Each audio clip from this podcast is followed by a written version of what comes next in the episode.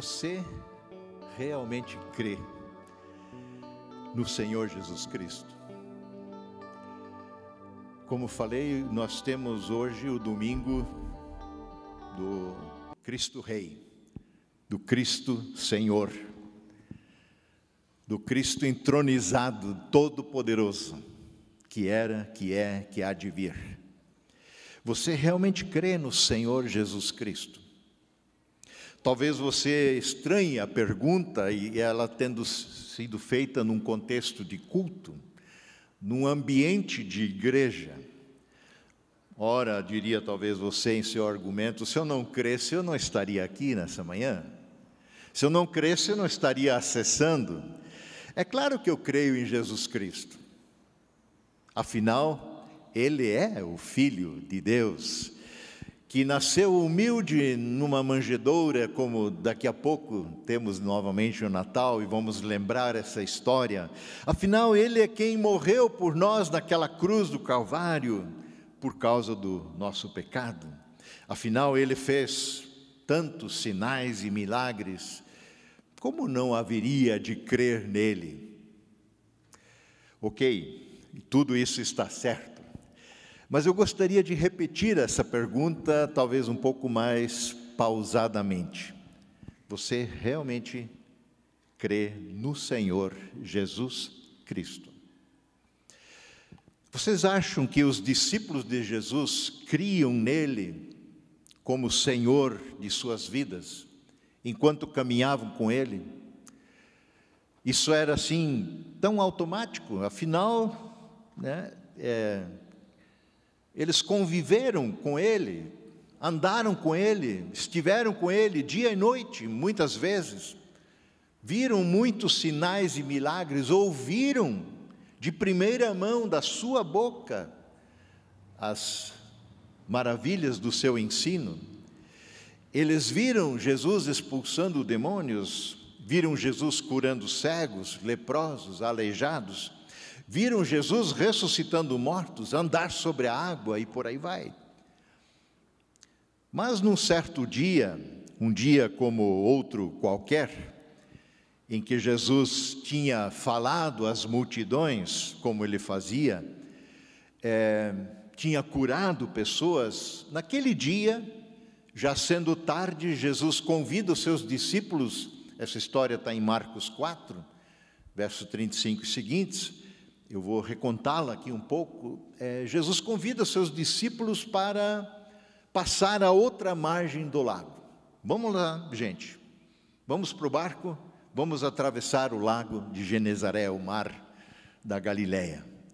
Então eles foram deixando a multidão para trás, embora outros acompanhassem o barquinho de Jesus. De repente, ondas enormes começam arrebentar dentro do barco, até que ele ficou quase cheio d'água e estava prestes a afundar. E é terrível essa sensação que uma tal situação provoca na vida da gente. Já contei aqui, certa feita, já passei uma situação muito semelhante. À noite, uma noite super tranquila, um mar que era um espelho, de uma hora para outra, uma fúria de um temporal. Só víamos aquelas espumas brancas e ondas e eu não tinha nem noção, ainda bem que o meu irmão manjava do negócio de barco e não tinha nem noção de que era norte, sul, leste oeste, onde ele tinha estacionado um, um Fiat Uno preto para achar sem luzes é, só por graça. Mas é uma situação apavorante. O que fazer? Como sair dessa? Quais são as técnicas que a gente usa? E se o barco virar? E se entrar mais água do que já entrou?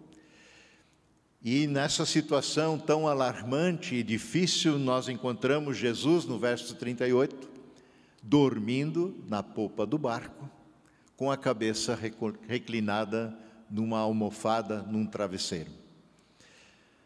Cheios de inquietação, os discípulos o acordam, bradando, gritando: Mestre, nós estamos nos afogando, nós estamos morrendo, o barco vai a pique, o Senhor não faz nada. Vê se te liga, vê se acorda, vê que se veja o que está acontecendo. Vê se toma alguma atitude, faça alguma coisa. Não é possível que você fique aí indiferente desse jeito. A situação pede urgentemente a tua intervenção. Como é possível que o Senhor não se importe com a gente? Até parece que o Senhor não nos ama, como vive dizendo. Você conhece esse tipo de oração quando o nosso barquinho da vida começa a fazer água, começa a ficar à deriva? Qualquer coincidência não é mero acaso. É, a vida passa por situações difíceis, com certeza. A vida de fé, com certeza, porque ela não é prioritariamente nos dada para que sejamos felizes. Não é a nossa felicidade terrena, bem-sucedida, que é a pauta número um da agenda de Deus para com você, para comigo. Há muita dificuldade, muita luta, muita provação, muitos momentos em que parece que o nosso barco vai a pique mesmo.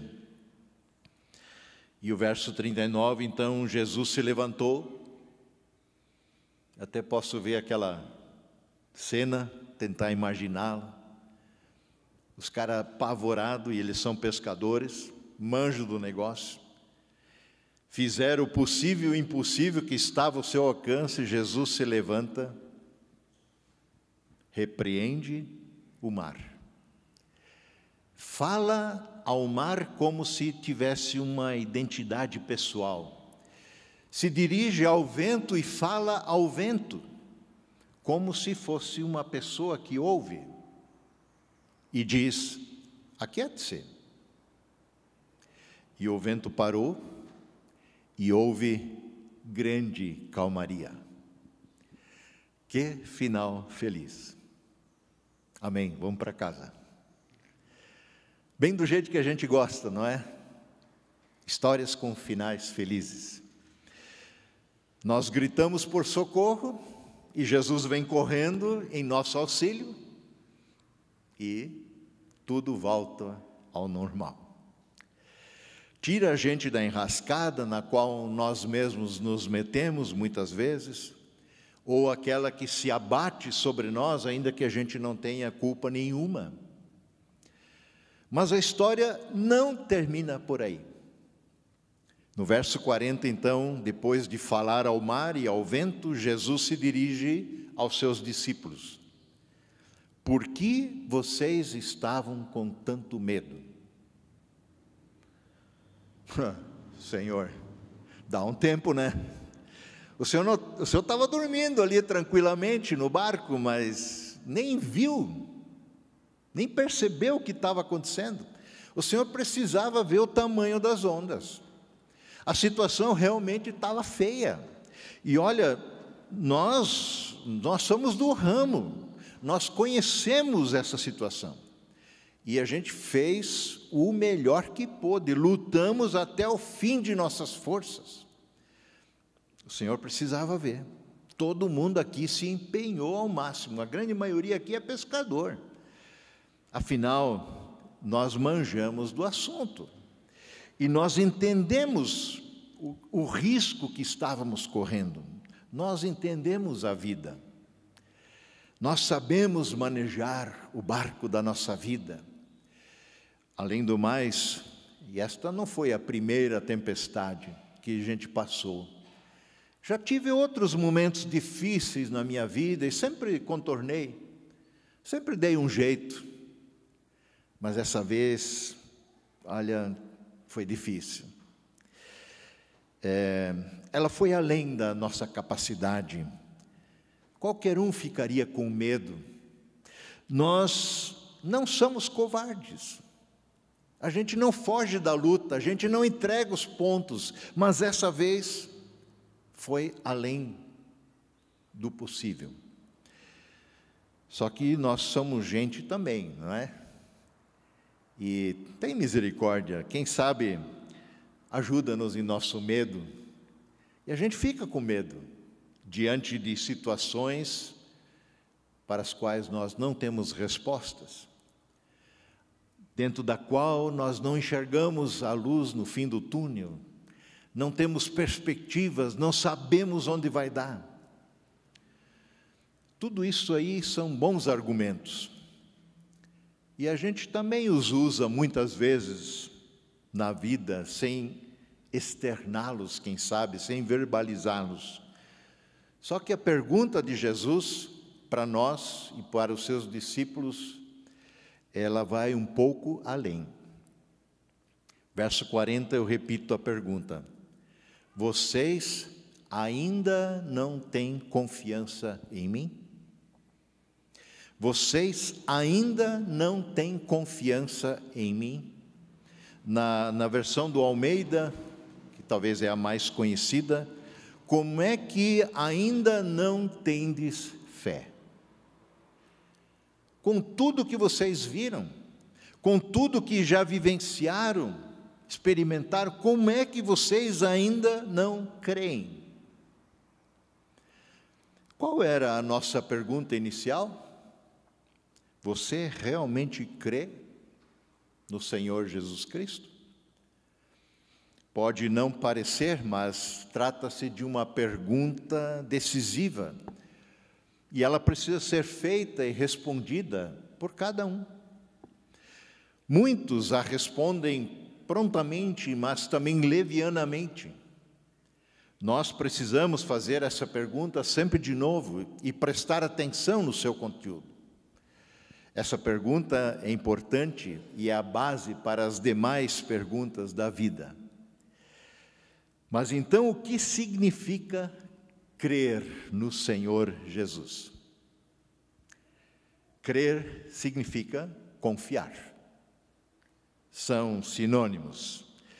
Por isso, a pergunta de Jesus para os seus discípulos medrosos não foi simplesmente: Vocês não acreditam em mim? Vocês acreditam que eu sou o Messias? Vocês acreditam que eu posso fazer sinais e milagres? Não, a pergunta de Jesus é bem específica, verso 40. Vocês ainda não têm confiança em mim? Como é que não tendes fé? A versão mais textual da tradução desse texto do seu original seria: por que, acrescentando a pergunta anterior que Jesus faz, por que, que estáis amedrontados? Por que, que tanto medo, ainda não tendes fé. Crer que Deus existe não tem nada demais. A maioria crê. Aliás, Tiago 2,19 diz: Crês tu que Deus é um só? Fazes bem. Até os demônios creem e tremem. Até os demônios creem e tremem. Realmente a questão central não é acreditar na existência de Deus, acreditar que Jesus existiu, fez grandes coisas, disse grandes coisas, foi um grande mestre. Ter fé, acreditar no contexto bíblico é muito mais do que isso. Significa confiar, significa confessar, professar esta confiança e agir em consonância com ela.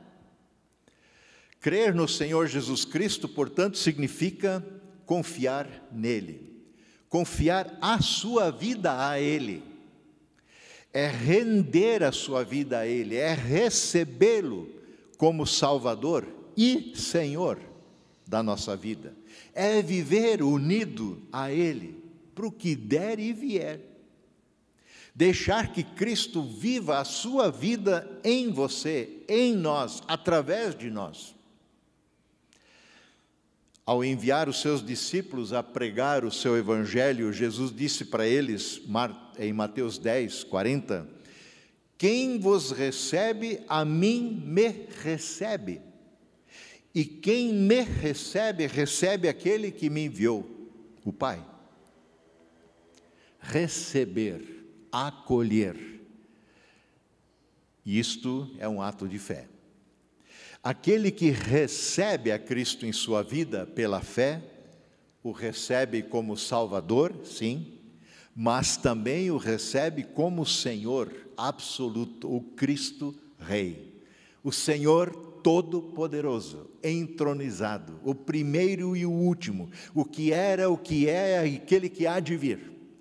Não é possível considerar-se cristão a si mesmo sem receber a Cristo em sua vida, sem render a sua vida a Cristo.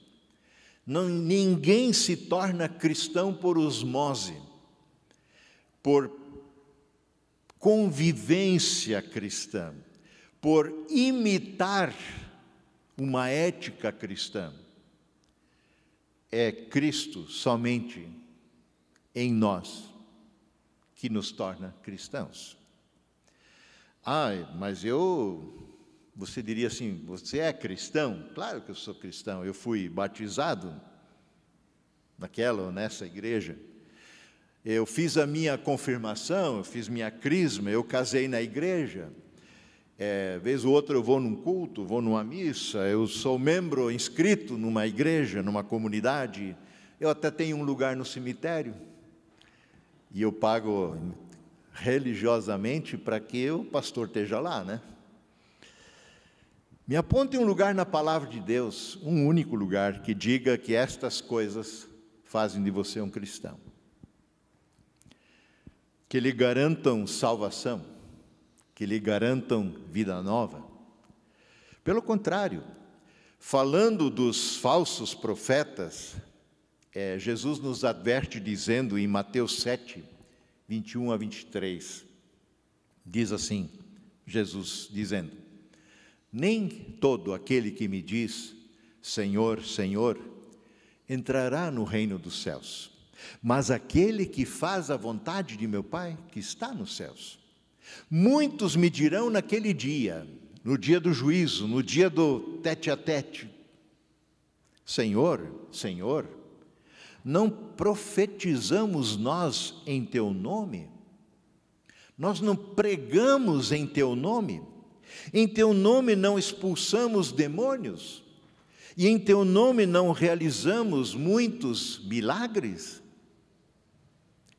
Então eu lhes direi explicitamente, claramente, Jesus dizendo: Nunca os conheci. Afastem-se vocês de mim, que vocês que praticam a iniquidade, o mal. Mas então qual é o problema dessas pessoas aqui citadas por Jesus? Elas exigem, por assim dizer, um lugar no céu, pois consideram-se a si mesmas cristãs e parece que têm bons argumentos. No entanto, Jesus é, conhece o coração. Essas pessoas pronunciavam o nome de Jesus, essas pessoas chamam Jesus de Senhor, elas agiram em nome dele, fizeram até milagres, pregaram. Mas Jesus diz que isso parece que não conta. Pior, diz que nem os conhece. Qual era, afinal, o problema com essas pessoas? Faltava-lhes a fé? Mas aqui diz que até expulsavam demônios em nome de Jesus. E em certas ocasiões, Jesus diz que certas castas de demônios só saem mediante muita oração e jejum. Diz que eles profetizavam em nome de Jesus, que pregavam em nome de Jesus, diz que faziam sinais e milagres em nome de Jesus. Como então Jesus diz que não conhece essas pessoas? Alguém está mentindo, não acho? Seria Jesus. Eu creio que não. O problema, Jesus o revela com toda clareza. Para entrar no reino de Deus, não basta dizer Senhor, Senhor. Já no tempo de Jeremias, o pessoal, os falsos profetas, que proclamavam paz em nome do Senhor, enquanto Jeremias dizia: vocês vão para o exílio. Se não se emendarem, não se arrependerem, vocês vão sofrer. E Jeremias levava Paulo. E os falsos profetas iam diante do templo, se prostravam e diziam: Templo do Senhor, templo do Senhor é esse. E Jeremias dizia: Vem tudo abaixo.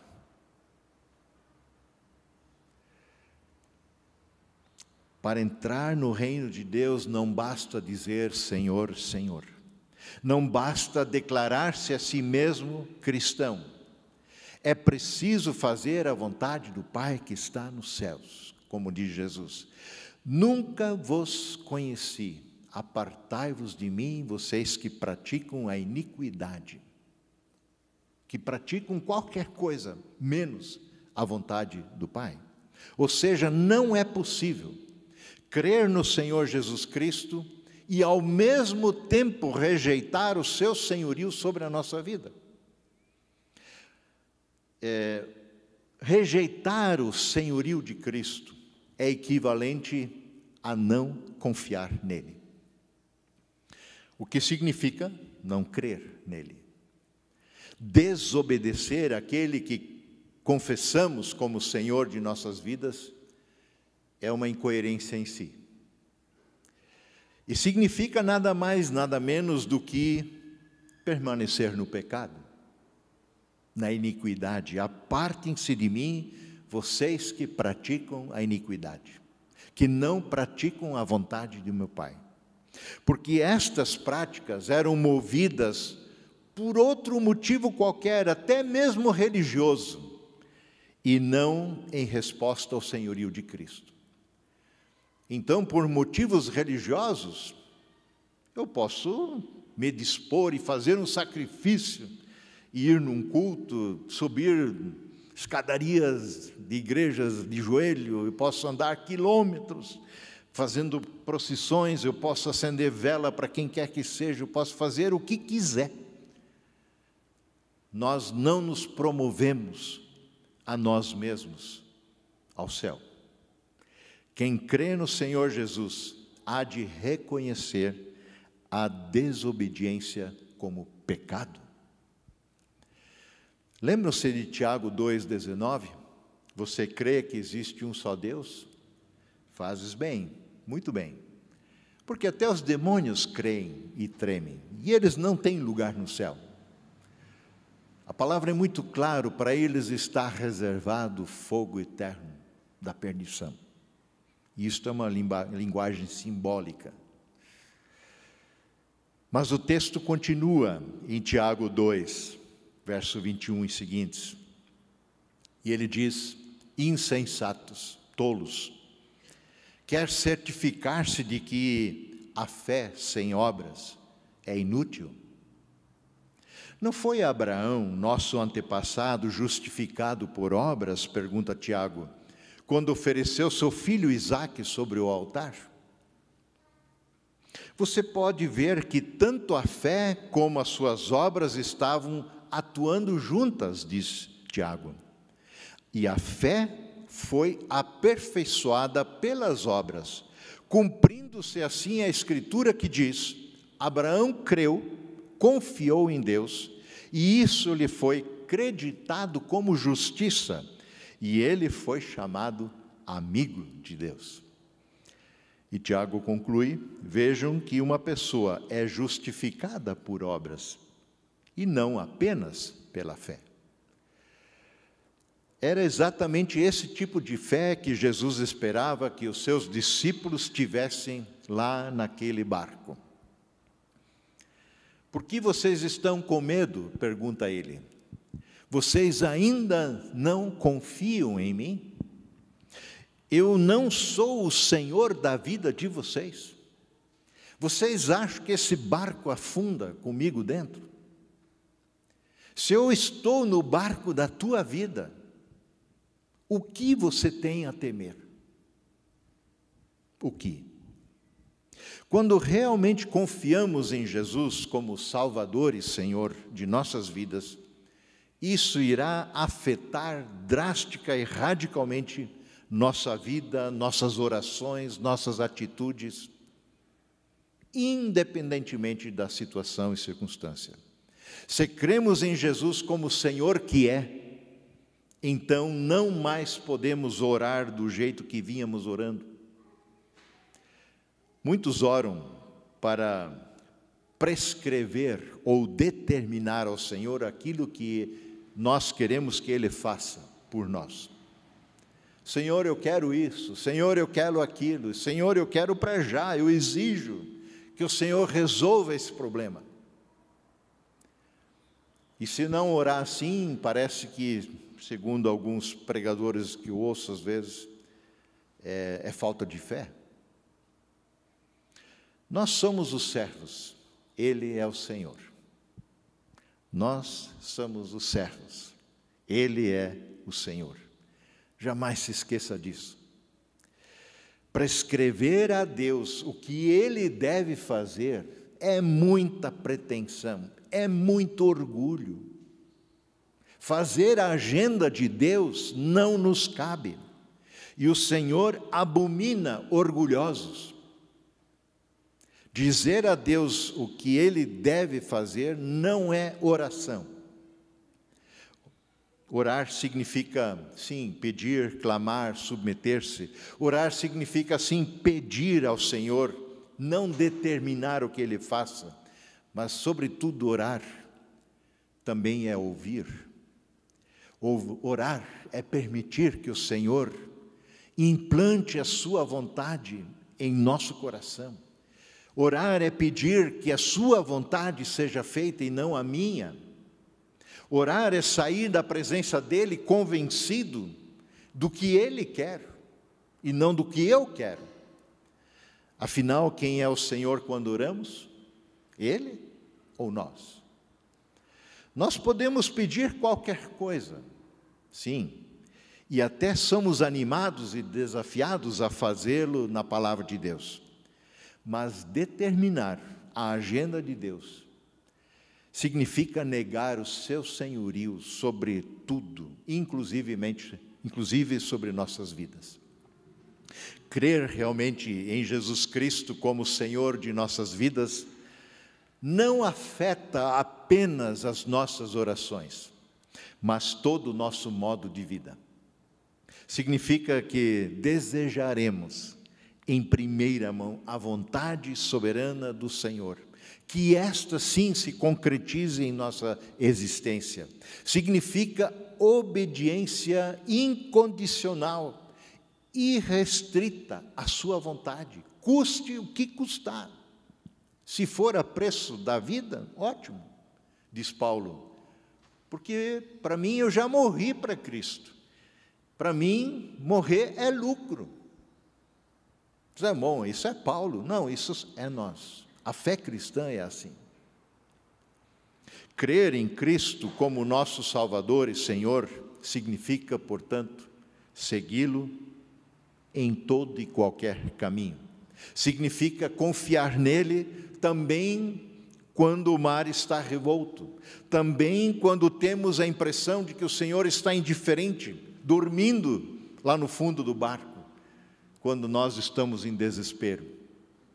Em toda a palavra de Deus você não encontrará uma dicotomia, uma discrepância, uma divisão entre fé e obediência. A Bíblia não reconhece a fé que não conduza à obediência, a boas obras como consequência. Como também a Bíblia não reconhece a obra que não procede da fé. Tudo que não provém da fé, diz Paulo, é pecado. A fé e obediência, fé e obras, são os dois lados de uma mesma moeda e são inseparáveis. sem que se danifique o todo, a moeda inteira. Assim, fé e obediência são inseparáveis. Você realmente crê no Senhor Jesus Cristo? Volto a perguntar. Então sua vida deverá estar sob o senhorio deste Senhor, sob o governo deste Senhor. E onde isso tem se mostrado na prática, na sua vida, no seu trabalho, na forma como você faz os seus negócios, na sua vida familiar, quando você está com amigos, longe do ambiente da igreja. Como é isso no trânsito? Como é isso na tua vida? O grande problema entre muitos de nós hoje consiste no fato de que afirmamos ter fé, ou até desejamos ter fé, sem, contudo, termos também o desejo de sermos obedientes ao Senhor Jesus. Então não é suficiente assistir a um culto. Todos nós, cada pessoa na face dessa terra, sim, necessita do perdão e este está disponível em Jesus Cristo. Do perdão para a nossa desobediência a Deus em todas as áreas da nossa vida, mas, sobretudo, sobre o pecado que marca a nossa existência, o nosso DNA.